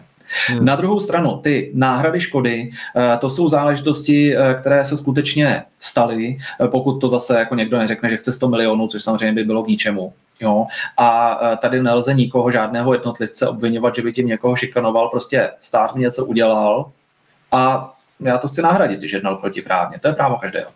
Hmm. Ještě navážu, dovolím si, také se ta otázka tady opakuje, přístup nás, běžných lidí k informacím. Ano, stále se tady eh, debatuje o tom, že eh, nějaká ta smlouva s Evropskou unii a s Pfizerem je začernala, začernila jako z části, není jasné, co tam teda má být nebo nemá být. A prý je to normální, prý to normální není, ale kam tím mířím je třeba teďka to odtajnění dokumentů společnosti Pfizer. Původně to mělo být na několik set let, měli odtajňovat nějaký počet, a potom se udělala druhá výzva, že to teda tomu orgánu, který to prošetřuje, nestačilo. A dneska jsou informace takové, že do srpna tohoto roku, máme ten pocit, to má být odtajněno všechno. Čekáte vy tam jako právník nějaký jako boom, něco jako aha, a nebo si myslíte, že to prostě jenom jako budou klasické informace, které nic moc jako neodkryjou, nebo že to jako nějaká dokumentace, no tak asi nebudou postupovat úplně blbě, když vědí, že to jde do celého světa, že by je hnali lidi asi jako k pranýři. Eh, kde, jak to vnímáte vy, eh, tohle tu situaci? Já mám tendenci možná příliš konzervativní jako před, předpokládat, eh, že se eh, regulační úřady FDA nebo ECDC eh, nebo, nebo EMA, že se nezbláznili a že nedali registraci něčemu, co by bylo prostě zjevně a viditelně špatně. Co je možné, že se v té registrační dokumentaci ukáže, je, řekněme, že některé záležitosti, které se jindy velmi pečlivě a dlouho zkoumají ve vědeckých studiích, takže se tady spíše odhadly, že to byly predikce, že to nebyly studie. Jo? Což na druhou stranu svým způsobem víme, protože eh, zaregistrovat lék trvá normálně jako opravdu hodně dlouho a z dobrých důvodů se po celá léta eh, kontroluje, jestli ta zjištění o bezpečnosti a účinnosti skutečně byly takové, jako to na začátku vypadalo. Prosím, to, že se zjistí, že to takové nebylo, Jo, to není ničí vina, prostě jako, jo, jsou to, je to, je to věda, prostě a ta věda se, věda se vyvíjí. Ale je to dobrý argument, eh, proč tečkování nemá být povinné, ale má být eh, dobrovolné, eh, alespoň po tu dobu, než úplně ta obvyklá doba ke sledování těch případných vedlejších účinků. Je možné, že něco z toho, co nevíme tady v Evropě, tak vědí u toho regulátora ve Spojených státech, ale v tento moment o ničem takovém nevím. Tady mimochodem eh, existuje, je podaná nádherná eh, žaloba právě proti tomu systému ON, který de facto nutí byť k dobrovolnému tečkování, eh, kterou psal kolega, který je nejlepší republikový expert na farmaceutické právo a krásně tam soudu vysvětlil, proč právě ta předběžná registrace se liší od té trvalé, proč sice to podávání je legální, ten lék je registrovaný, ale proč jeho povinné nasazení z takového důvodu není důvodné. Ministerští mu odpověděli poměrně eh, jaksi, eh, jaksi eh, pohrdavě, jak kdyby to byl nějaký antivaxer asi si tam ten Čičmunda neuvěřil, že neuvědomil, že jak si pracuje s kolegou, který byl premiant právnické fakulty a současně doktor farmacie a on si ho v té další replice nádherně rozebral. Takže tady jako to byla taková jako potěcha to číst, tak jsem zvědavý, jak to soud uvidí. K té smlouvě o nákupu Eh, té začerněné. To je něco jiného. Eh, tady rozumím tomu, že na začátku nebo před rokem, eh, když těch látek byl nedostatek a současně se o nich málo vědělo, takže ta firma nebude chtít brát odpovědnost za to, co to případně natropí a přenese ji na stát. Každopádně eh, ta smlouva, kterou jsem viděl být zaškrtanou, eh, tak je extrémně nevýhodná pro kupujícího a extrémně výhodná eh, pro tu farmafirmu. V tom smyslu, že no, takovou smlouvu byste čekali třeba v nějakém hodně nekvalitním autobazaru jako v 90. letech, jako kdy vám, kdy vám jako prodají ten produkt, vezmou si ty peníze a budou hodně rychle utíkat a jak, jak, jakékoliv záruky jako řeknou, že jako neexistují a nemůžete uplatňovat. Je to pochopitelné v krizové situaci situaci na začátku, ale není pochopitelné, dle mého názoru, tímto nástrojem nakupovat rok poté nebo půl roku poté, když už ta produkce je dostatečná a kdyby ta smlouva měla i z hlediska záruk účinnosti, bezpečnosti, vedlejších účinků eh, vypadat trošičku standardněji. Hmm. Čili kdo za to může, jestli, jestli můžu. Uh, ona, ta smlouva byla sjednána mezi Evropskou unii a uh, těmi farmafirmami, uh, kdy Evropská unie jak se zastupovala uh, ty státy při tom, při tom jednání a ty státy potom uplatňovaly větší nebo množství menší objedná, uh, objednávek jako uh, té, té látky uh, návaznosti na tu smlouvu. Ale nikdo nenutil ty státy, aby třeba ještě teď eh, podle této poměrně nevýhodné smlouvy eh, vystavovali další objednávky. Eh, to dle mého názoru ty státy mohly udělat už jinak. Hmm. Navážu zrovna i na tu předchozí diskuzi, Ondřej. Zavádění povinného tečkování. Teďka lidi podepisovali nějaké dobrovolné papíry nebo dobrovolně se upsali k tomu, že přebírají teda tu zodpovědnost, jo, o které se tady stále mluví. Kdo má zodpovědnost za něco, když se něco stane v budoucnu, i když eh, nás teda pořád ubezpečují všichni, že tam ta bezpečnost je. A jak to změní to povinné tečkování? Najednou to převezme teda 100% stát, už lidi nebudou podepisovat ten papír, kde se jako, že jsou srozuměni. Jak to pak vypadá právně? Takový třeba člověk, který se nechal otečkovat dobrovolně, podepsal papír. A pak je tady druhý, který třeba v tom Rakousku uh, musí. Jak to funguje právně, ten rozdíl? Je tam nějaký rozdíl uh, třeba potom následně? Předně si uvědomme, že z hlediska uživatele, eh, občana, eh, se nedá platně vzdát eh, toho nároku na náhradu škod plynoucích z toho, z vady toho, toho produktu. Takže i kdyby někdo podepsal nějaký papír, když se mi něco stane, tak za to nebudu nikoho žalovat, tak takový papír by byl nicotný. Prosím, ono se to zase zkoušelo už přes lety běžných, u běžných operací, kdy pacienti psali, jako když mě uříznete špatnou nohu, tak jako slibuju, že vás nebudu žalovat. Jo, eh, to je samozřejmě nevymahatelné. Jo, tak úplně stejné je to tady. Eh, to, co eh, řeší ta smlouva farmafirma stát, to je jenom vymezení, kdo to zaplatí, jestli ta farmafirma nebo, nebo Česká republika. A bez ohledu na to, jestli to tečkování bylo v dobrovolném nebo v povinném režimu, tak ta náhrada škody tady vůči tomu jo, poškozenému eh, bude. Ten problém je jinde. Ten problém je prokázání eh, příčinné souvislosti, jo, vztahu příčiny a následku eh, mezi tím, že jsem se otečkoval a že jsem utrpěl nějakou újmu. Ono to nemusí být zase tak úplně jasné. Jo, existuje určité poměrně mizivé, ale, ale existující riziko třeba myokarditidy, Jo? A za předpokladu, že u mě toto vznikne, tak ono mohlo, ona mohla vzniknout jako i z jiných příčin. Jo, a bude otázka, do jaké míry se podaří prokázat právě ten vztah příčiny a následku. Teď to trošičku u některých těch vad zlepšila ta vyhláška o, těch, e, o, těch, o tom očkodňování, e, protože ty následky, které jsou vyjmenované, tak tam se bude ta příčinná souvislost předpokládat, takže tam ta náhrada škody je celkem snadně dosažitelná. U těch ostatních to bude problém. Hmm.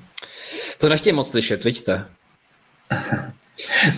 Není to, takhle, není to nic nového, ono jako nechci být nudný, ale ono to zdravotnické právo eh, má svoji historii. Eh, kdo četl Haleyho knihu eh, jak se to jmenovalo slovensky a českou verzi neměl a byla to v podstatě příběh postavený na takzvaném talidomidu, což byl lék na těhotenské nevolnosti, který pět let jako vypadal, že naprosto bezvadní, všichni ho chtěli, jako všechny testy vycházely pozitivně a pak se začaly rodit děti chudáci prostě s plotvičkama místo rukou, protože, protože poškozovali poškozoval plot. Přišlo se na to pozdě, eh, protože teprve až to, jo, to, že měl nějakou molekulovou vazbu trošičku jinak, eh, než eh, měl mít, tak vlastně způsobilo tohleto.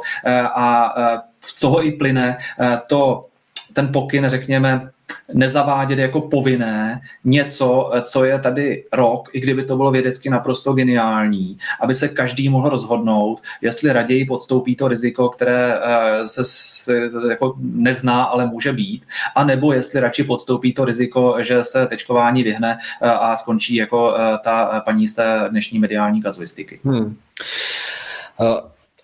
Protistrana dává argument proti vám, by třeba mohli říct, že to, proč to děláme, je nezahltit nemocnice. Že ten zdravotnický systém se může prohnout, že uh, najednou se nedostane na lidi, kteří třeba mají závažnou nehodu. Uh, jak vy vnímáte jako právník, který se pohybuje v oblasti zdravotnictví, tento argument? Tak uh, předně, to, že by měli být vzadu ve frontě lidi, kteří měli akutní problém typu dopravní nehody, to nebylo nikdy dáno. Je pravdou, že pokud jsou jípky zahlcené neodkladnými případy, eh, tak na ty nově příchozí už se nedostane. Ale k tomu je nutno říct několik věcí. Eh, přetíženost nemocnic tady byla už eh, zejména v některých okresech a krajích před rokem 2019. Ono se o tom nesmělo mluvit, protože jsme byli to nejúspěšnější zdravotnictví ve střední Evropě, které za jako málo peněz generovalo jako obrovskou, obrovský jako skvělou jako zdravotní péči bezplatně pro všechny. Ale to nebyla pravda. Jo. A já s tím, že jsem se zabýval jak tedy koncepcemi zdravotnictví, tak i těmi právními spory lékař-pacient, tak vím, jako kolik příběhů prostě bylo o tom, že na jednom oddělení, jako na, dvou odděleních sloužil jeden lékař a když se prostě na jednom oddělení něco stalo a současně na tom druhém, tak prostě jako to bylo špatně. Jo, prostě buď to pořešila sestra, nebo se to prostě nestalo tím, že jsem se věnoval kraj, krajským koncepcím, tak jsem se díval, jako jak skutečně vypadají ta oddělení z hlediska personálního. Eh, to, že prostě jako je tam psaný eh, lékař, který je sice atestovaný, ale chudák malý už je, už je senilně dementní a reálně za něj to oddělení spravuje sestra nebo nějaký mladý Ukrajinec, který prostě nemá papíry na hlavu. Jo, jako to, když se podíváte, jo, eh, tak to by jako člověk křičel hrůzou, prostě jako když to vidí. Ale o tom se nesmělo mluvit. A samozřejmě, když tahle ta struktura, za kterou samozřejmě nemůžou ti zdravotníci, kteří tam ještě zůstali, naopak, Jo? Tak když tahle ta struktura dostala náraz v podobě třeba eh, desetiprocentního navýšení eh, zátěže eh, obložnosti těmi covidovými případy, tak se to celé sesypalo jako domeček z karet a ukázalo to, v jakém stavu ta síť vlastně, vlastně je. A tohle to je rolí ministerstva zdravotnictví a zdravotních pojišťoven, aby dali do pořádku. Já současně ještě, a to je zase věc jako datová, který se nesmí mluvit, že já nejsem přesvědčený, že to zdravotnictví schytalo tu zátěž rovnoměrně. Jak když se podíváme na ambulantní sféru a nemocniční, jo, tak ta nemocniční si to, si to nakoupila výrazně, výrazně tížeji. Zase nelze zobecňovat, jako že by všichni praktičtí lékaři eh, nepracovali. Naopak znám spoustu naprosto skvělých, kteří objížděli pacienty, starali se o ně, ale nebylo to dáno stoprocentně. Stejně tak, když se podíváme na ty nemocnice, tak vidíme určité diskrepance eh, v tom, eh, kde se nám přetěžo, přetěžovaly ta oddělení v relativně personálně slabých malých nemocnicích a jinde. Zase o tom nemůžu blíže mluvit, ale měl jsem dotazy, jako kdy teda už konečně budou moci zahájit tu běžnou plánovanou operativu, protože mají volno. Jo, a tohle to svědčí o špatném řízení toho systému ze zhora, eh, který neumíme v té epidemii řídit jako celek. Samozřejmě při určitém přetě, přetečení uh, těch uh, případů třeba covidových by ani sebelepší řízení toho systému jako nestačilo uh, a prostě na ten, na ten strop bychom narazili. Ale já jsem přesvědčen, že to nestalo. Hmm, hmm. Romaneta Romualda je možné, aby si zaměstnavatel ve zdravotnickém zařízení dal do vnitřního řádu podmínku, že bude přijímat zaměstnance jen kočkované nebo bude prodlužovat smlouvy pouze pokud se zaměstnanec eh, dotečkuje. Je to možné z právního hlediska? Mm, je to možné ve zdravotnickém zařízení v extrémně omezeném okruhu uh, pracovišť, uh, kde to tak bylo vždycky. Uh, jedná se například o již zmíněná onkologická pracoviště nebo pracoviště, kde se pracuje s transplantovanými, kteří si nemůžou vytvářet imunitu vůči ničemu, mají ty léky na potlačení imunity a tam samozřejmě ti zdravotníci běžně počítají s tím, že musí být očkovaní proti všemu možnému a prostě jako když s tím nesouzní, tak můžou jít pracovat kamkoliv jinam ve zdravotnictví. Ale není to něco, co by bylo možné uplatnit, uplatnit plošně. Je to skutečně oborově specifická záležitost. Mm-hmm. A tak, tady dáváme ještě jedny z posledních otázek. Jinak, ještě vás tady vyzývám, co nás sledujete. Ondřej se mi svěřil na začátku, že se rozhodl vydat dovod Facebooku a založil si Facebookovou stránku. Pokud chcete podpořit tady pana doktora, tak eh, jsem vám nahoru dal odkaz na toto vysílání, dal jsem tam odkaz na Facebookovou stránku a staňte se fanoušky. Ondřej, já vím, že vy chcete říci, že tam ještě nic jako není, že co to je zatím takým jako polotovaru, to nevadí, vám to nezabrání k tomu Ondřeje sledovat a dejte mu tam follow, protože Ondřej prostě eh, se do toho Facebooku vydává, tak dejme tam tu dobrou zpětnou vazbu, pokud teda chcete. A pak druhá věc ještě pro vás, eh, teďka hodně často dávám na sociální sítě knížku, kterou čtu, ono se to často tady zmiňuje, něco jako Great Reset a takové věci, takže ona je v češtině, ta knížka, jmenuje se Velký reset a Ondřej, vy jste ji zaznamenal, četl jste ji, tu knížku, nebo ještě se vám nedostala do rukou? Já vím, že existuje a eh, věřím, že se k ní dříve či později dostanu, protože zrovna tohle téma mě extrémně zajímá. No takže mě dáte adresu, já vám ji pošlu, protože já tady mám navíc pár kusů. A já vám ji doporučuji, protože eh, je to velmi zajímavé zamyšlení nad budoucností a nad tím, co to vlastně znamená návrat do normálu a jestli něco takového ještě existuje. Já víc nebudu prozrazovat, nechám to na vás. Koukněte se na tuhle tu knížku. Je trochu v opozici ke, kni- ke knize, kterou jsem četl teďka před koncem roku a pravda o covidu. Je trochu v opozici, protože vnímá třeba tu situaci stávající v něčem pozitivně a hledá cestu, jak z toho něco udělat zajímavého pro lidstvo. Ale zároveň tam jsou taky ty, jako ty démoni, že jo, ty tam jsou, tak se na to koukněte a je to také nahoře nad uh, tímto uh, vysíláním. Pokud sledujete na Facebooku, pokud na YouTube, tak to je dole.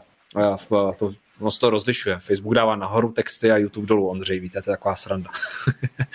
Takže Facebook Ondřeje sledovat a objednat si případně tuhle tu knížku, opravdu doporučuji. No, Šárka, Bartoňová, Doležalová.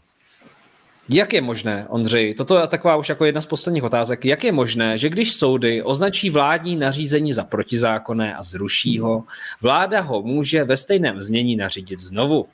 Není to zneužívání soudu. Tak, tady to navazuje trošičku na ten zmatek, který vzniká a lidi samozřejmě ztrácí tím pádem důvěru ve vládu nebo i v instituce, protože Jo, máme tady nějaké nařízení, teďka všichni změníme svůj životní standard. Někdo přijde o peníze, někdo přijde o nějaký majetek, o práci, dokonce se rozpadaly samozřejmě firmy, společnosti, mezilidské vztahy. A pak přijde nejvyšší správní soud a řekne, no to je úplná kravina, to jako tady máte připomínky k tomuhle, tohle to vracíme, tohle to rušíme. Není to opravdu už na hraně toho zneužívání té demokracie, toho, že si každý může kde chce, co chce a že ten soud je pomalejší než samotná ta výkonná složka? Je to jednoznačné porušení eh, ústavních pravidel eh, dělby moci. Výkonná moc, vláda, se nesmí spronevěřit eh, nebo sprotivit tomu, co říká soud.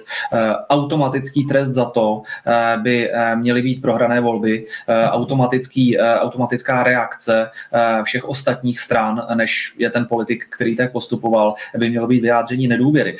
To byl jeden z momentů, kdy jsem se jako trošičku pohádal i s kolegy z Pirátů Pirátů, eh, kdy eh, vláda opakovaně eh, udělala to, že šla buď proti zákonu v případě toho takzvaného hejtmanského nouzového stavu nebo proti výrokům soudům, které byly opakované a zhodné. A tam jsem říkal, tady musíte z povinnosti prostě jako iniciovat uh, jaksi, uh, hlasování o důvěře vlády. Vládě. To vůbec není jako nějaká záležitost, kterou byste měli zkoumat. To je prostě z povinnosti, jak v kartách, jo, prostě musím přiznat barvu, jo, protože tohle je špatně. Uh, nestalo se tak, respektive nestalo se tak s dostatečným důrazem, proto to pokračuje. Občané proti tomu můžou dělat jenom to, že pokud eh, nejvyšší správní soud sestřelí eh, to opatření, prohlásí ho za protizákonné, tak vznikne nárok na náhradu škody. A tady je žádoucí, i aby třeba hromadně se sesypaly ty náhrady škody všech eh, občanů, kterých se to dotklo, na to ministerstvo, aby to prostě už příště nedělalo, protože to je jediná sankce,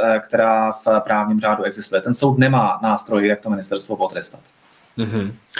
Tady je velmi zajímavé konstatování od Marty Jehličkové. Já jsem dám, zase uvidíte jenom moje kukadla, protože dotaz je to obrovský, nebo respektive konstatování. Je pravda, že Čechům vadí všechno. Je potřeba něco dodržovat. Kde začíná svoboda jednoho, tam svoboda druhého končí. Čechům chybí řád a smysl pro zodpovědnost. Žijou ve Skotsku a tady si to lidé nedovolí. Prostě chápou vážnost situace. Neremcají, že jim, nikdo, že jim někdo bere svobodu, nemají problém ukázat covid pas, otestovat se. Jsem tečkovaná, ale testuji se sama od sebe. Nemusí mi to nikdo nařizovat. Jsem si jistá, že většině Čechům se všechno musí nařídit, jinak by na restrikce kašlali, stejně jako u každé jiné. Tak eh, toto je teda eh, konstatování Marty, tak eh, Ondřej, co, co si o tom myslíte? Já si dovolím eh, nesouhlasit s tímto hodnocením jaksi českého národa, protože kdyby byl takový, tak bych se nevracel ze Spojených států, zůstal bych tam jako na středozápadě. Eh, já si myslím, že eh, je to tak, že Češi velmi zodpovědně přistoupili už od počátku k té pandemii, jo, už jsem mluvil o tom jaru 2020, a stále, když půjdete někam, kde se testují protilátky, tak tam je, tam je plno a lidi si i z vlastních peněz nechávají tyto testy dělat, nechávají se dobrovolně za peníze testovat, eh, ačkoliv to nemají hrazené, když jdou ke svým zranitelným blízkým. Jinými slovy, dělají to, eh, co podle poznatků vědy eh, dává smysl a spousta lidí se v tomto přivzdělala natolik, že i když nejsou epidemiologové nebo lékaři, tak to umí rozpoznat. To, že lidi nedodržují objektivní nesmysly, kterým je zásobuje vláda, na tom nevnímám nic hodného kritiky, naopak vnímám to jako svým způsobem zdravý, zdravou bojovnost a měl by to být vzkaz našim eh, politikům, že eh, pokud chtějí získat důvěru národa, tak oni taky musí usilovat rozumnou, logickou, smysluplnou prací. Hmm. Samozřejmě vždycky tady budeme mít pár lidí, kteří prostě budou porušovat všechno z principu, ale jako takhle nemůžeme mluvit o nadpoloviční většině populace. Hmm. Myslíte si, že třeba výroky jako tyto vedou k tomu, že ta společnost eh, se jako dostává do toho bojového módu a jde to vůbec bez toho? Já si třeba pokládám otázku, jestli by bez toho to vznikalo to dobrý, protože ono vždycky je potřeba třeba mít nějaký ten extrém na obou stranách, aby ten střed nacházel tu cestu. A, a, ale je pravda, Ondřej, že třeba pokud to dělají média, jakože máme už několik takových kaus, jo, kdy vidíme, že tohleto médium řekne tohle, tohle, to, tohle, že to rozpolcuje tu společnost. Pokud byste měl teďka přání, jak byste, jak byste sjednotil společnost? Co byste udělal třeba jednu věc jinak, aby ta společnost, tak jak se o ní mluví, možná i to je ten důvod, proč je rozdělená, protože o ní mluvíme jako o rozdělené společnosti, že jo? Jako to je zákon, zákon padajícího hovna, tak eh, ne, přesto, co byste vy udělal teďka jinak? Eh, dejme tomu, že máte absolutní moc nebo máte nějakou svrchovanou moc a chcete teďka lidi v této zemi nějakým způsobem sjednotit, prostě vrátit do takového toho stavu, hele, to, že tenhle ten má tenhle ten názor, tak to neznamená, že to je vrahoun a zase naopak. Co byste? Eh, první věc je jako říkat pravdu, ctít pravdu a tak dále. Eh, nejsou schopný přesně ocitovat, ocitovat naše národní hrdiny. Má, stát má perfektní informace v ÚZISu eh, o tom, eh, jaká je rizikovost jednotlivých skupin podle věku, eh, podle stáří, teda podle, podle, podle zdravotního stavu, podle dalších indikátorů. A dnes by do té, do té tečky úplně klidně každému mohlo tohleto vyhodnocení rizik při známých vlastnostech Omikronu přijít. To znamená, každý by se dozvěděl, ty seš děcko a prodělal si, si relativně v pohodě ty jsi uh, senior, který uh, má problémy s obezitou a kouřením a uh, ještě neprodělal, ani není očkovaný, ty si dej pozor. Jo? A tady by lidé cítili, že je nikdo do ničeho netlačí, ale dobře a profesionálně jim radí. A to by podpořilo tu naprostou většinu eh, k tomu, aby dělala to, co má, i bez jakýchkoliv opatření. Takhle to dělali Švédi a já si myslím, že z Čechy je potřeba pracovat stejně jako se Švédy. Stálo by to limitně 0 korun, jo? stálo by to nějaký prostě jako jo, drobný, eh, drobný řád 10 milionů to udělat, což jako v těch pandemických penězích nic není. Hmm. Jo, já souhlasím určitě s vámi, Ondřej, v tom směru uh, z marketingového hlediska, protože ať už třeba jako, já říkám, každého je to osobní věc, dát se tečkovat, netečkovat, já nemám právo do toho vstupovat.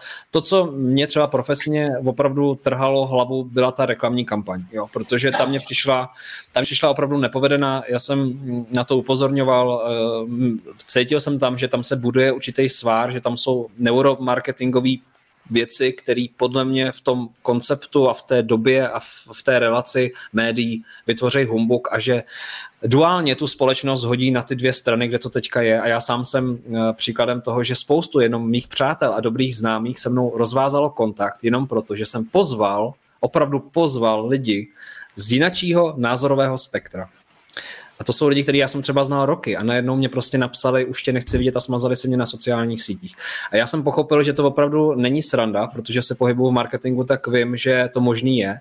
A, a samozřejmě ne, nemám to za zlý těm lidem, protože jako jenom to otevřelo nějaký atributy, kterými v sobě máme. A je škoda, že to otevřelo v mnohých ty negativní atributy, takovou tu bojovnost a to, co se dělalo tady ty staletí ideologicky, kdy se šlo do boje. Jo? Musíme porazit nepřítele, jenom ukážeme prstem a je to. A to bych byl moc nerad, kdyby se tady dělo a vážím si toho, že tady můžeme takhle debatovat a diskutovat. Já proto respektuju každého z vás, kdo tady dneska sleduje. Opravdu si vás vážím, děkuji za to, že debatujete. Eh, jsem taky rád, že třeba nejste sprostí jeden na druhýho, že prostě používáte laskavá slova, i když třeba nesouhlasíte. A eh, poslední věcí, kterou bych to tady zavřel, Ondřej, protože už si vysíláme hodinu a půl, já vám opravdu moc děkuji za váš čas. Katka Poláková. Ondřej, dokážete dát teďka lidem, kteří nás sledovali a píšou tady krásné zprávy a moc vám děkuji za váš čas taky. Jak konkrétně užívat právní nástroje? Kde se dozvídat, na co máme právo? Vy ty uh, eh, PCR testy, jak jste zmiňoval a tak dále. Ondřej, máte třeba nějaké doporučení, uh, co pro běžného člověka, lajka, který nemá tolik času, chodí do práce, starosti, děti, teďka něco z těch médií se na ně valí, teďka politici, sakra, ježišmar, zase tam něco melou. Jak můžou jednoduše, máte nějaký takový zdroj nebo knihu nebo odkaz, třeba web, co ty lidi můžou sledovat, aby aspoň to svoje právo vnímali, aby si ho zvědomili, i když ho třeba nepoužijou, protože na to ještě nemají tolik odvahy.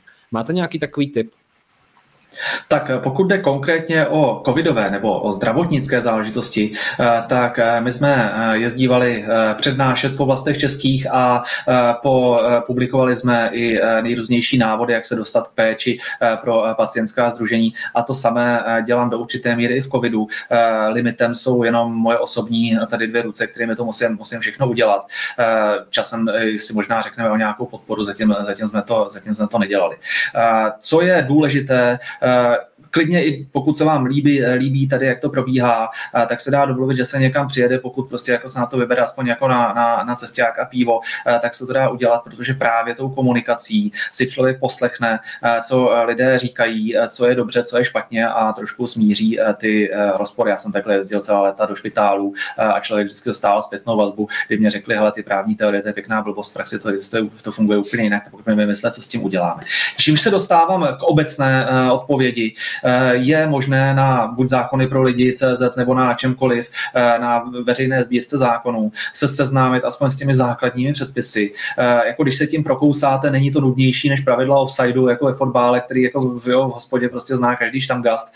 Jo, a když se to naučíte, tak vám to bude jako v některých životních situacích dokonce i užitečnější než ty pravidla toho offsideu. Třeba když se dostane někdo z vašich blízkých do špitálu nebo narazíte v práci na nějaký průšvih. Takže jako nenechte se odradit tím, že nemáte jako formálního právního vzdělání, že umíte jako něco jiného užitečnějšího. Eh, ten zákon si přečtěte, když všechno selže, čtěte návod, čtěte zákon. Hmm. Říká Ondřej Dostal. Já vám moc děkuji, Ondřej. Vás všechny, co sledujete, chci požádat. Sdílejte. Sdílejte tenhle ten rozhovor dál, protože tady zazněly za mě opravdu klíčové informace, které tady ještě nezazněly. A to jsme tady měli právníky i v minulosti. Je vidět, že se Ondřej opravdu specializuje na to zdravotnictví. Takže sdílejte. Jsou tady velmi cenné rady. Jak tady jenom vypíchnu na začátku, pokud vás zajímá nějaký zase rozptyl právní a chcete se dozdělat, tak paragraf 48, Ondřej, vy jste o něm mluvil, že se jim dá argumentovat v okamžiku, kdy třeba jdeme do nemocnice a nejsme tečkovaní nebo nějakým způsobem eh, nejsme úplně přijá, telní v, v té relaci, tak prostě tímto paragrafem se můžete ohánět a daný lékař by asi pravděpodobně měl vědět, že dělá něco, co by neměl. Ale říkám, dozdělejte se dál, Ondřej by o tom tady mohl mluvit přednášku a mohli bychom tady zaseknout na další hodinu. Takže paragraf 48 a pak také doporučuji sledovat případně, pokud vás zajímají uh, Ondřejovy myšlenky, dál jeho Twitter, který je teda skvělý, já sám rád moc sleduju, jako ostatní účty, tak Ondřej tam dává něco, co jsem ještě nikde nenašel a to je jako v kontextu čísla. A to je něco velmi zajímavého. Takže sledujte Twitter Ondře a pak případně podpořte. Ondřej se nám vydává na Facebook, no, tak, eh, tak ho podpořte, že jo. Tak máte tam odkaz nahoru na jeho novou, novou Facebookovou stránku, dejte mu tam follow sledujte a Ondřej slibuje, že tam za, v roce 2025 dá nějaký příspěvek, že jo, jste říkal. Je, je to tak, já tím, že nejsem odborníkem na Facebookový ani jiný marketing, eh, tak se tyhle věci učím a navíc je to jako časová záležitost, ale snad to dáme do kupy a věřím, že i díky pořadům, jako je tento, eh, se podaří, eh, že se dá dohromady skupina lidí, kteří když třeba budou chtít vyřešit nějaký společný problém, tak se domluvíme, napíš se na to stanovisko a zase budeme jako o krok dál. Určitě. Já vás moc rád pozvu do budoucna, pokud si to lidé budou přát. Ondřej, opravdu uh, moc respektuju to, co děláte. Respektuju vaši práci a váš odkaz. Pokračujte dál, pokračujte v tom a uh, hlavně buďte zdrav a kultivujte to své vnitřní bohatství, protože to je něco, co nám nikdo nevezme. Děkuju vám, děkuju, děkuju, mějte hezký den, vám všem divákům také. Děkuju moc za vaši přízeň. Bez vás by se to nedělo, tohle to není jenom dílo nějakého tady lukavce, ale je to i vaše dílo ve skupině Zákony bohatství na Facebooku Facebooku, mě dáváte vědět, koho chcete, takže díky moc za to, že i sdíle, sdílíte, že komentujete. A Ondřej, v závěru, chcete něco vzkázat? Pojďte, dám vám prostor a pak se tady rozloučíme. Já bych eh, na závěr jenom chtěl poděkovat všem, kteří se zajímají o to, eh, co se děje, kteří eh, mezi nás přišli, poslechli si, dali dotazy. Věřím, že to není naposled. Přeju vám hodně zdraví i rozumný přístup k životním situacím a těším se na příští setkání. Děkuji. Děkujeme. Mějte se. Děkuji vám za poslech. Pevně věřím, že vás podcast inspiroval. Budu zároveň vděčný za každou zpětnou vazbu a samozřejmě případné sdílení podcastu dál. Jo a nezapomeňte si vyzvednout svůj dárek na www.zákonybohatství.cz. Je tam pro vás kniha v akci.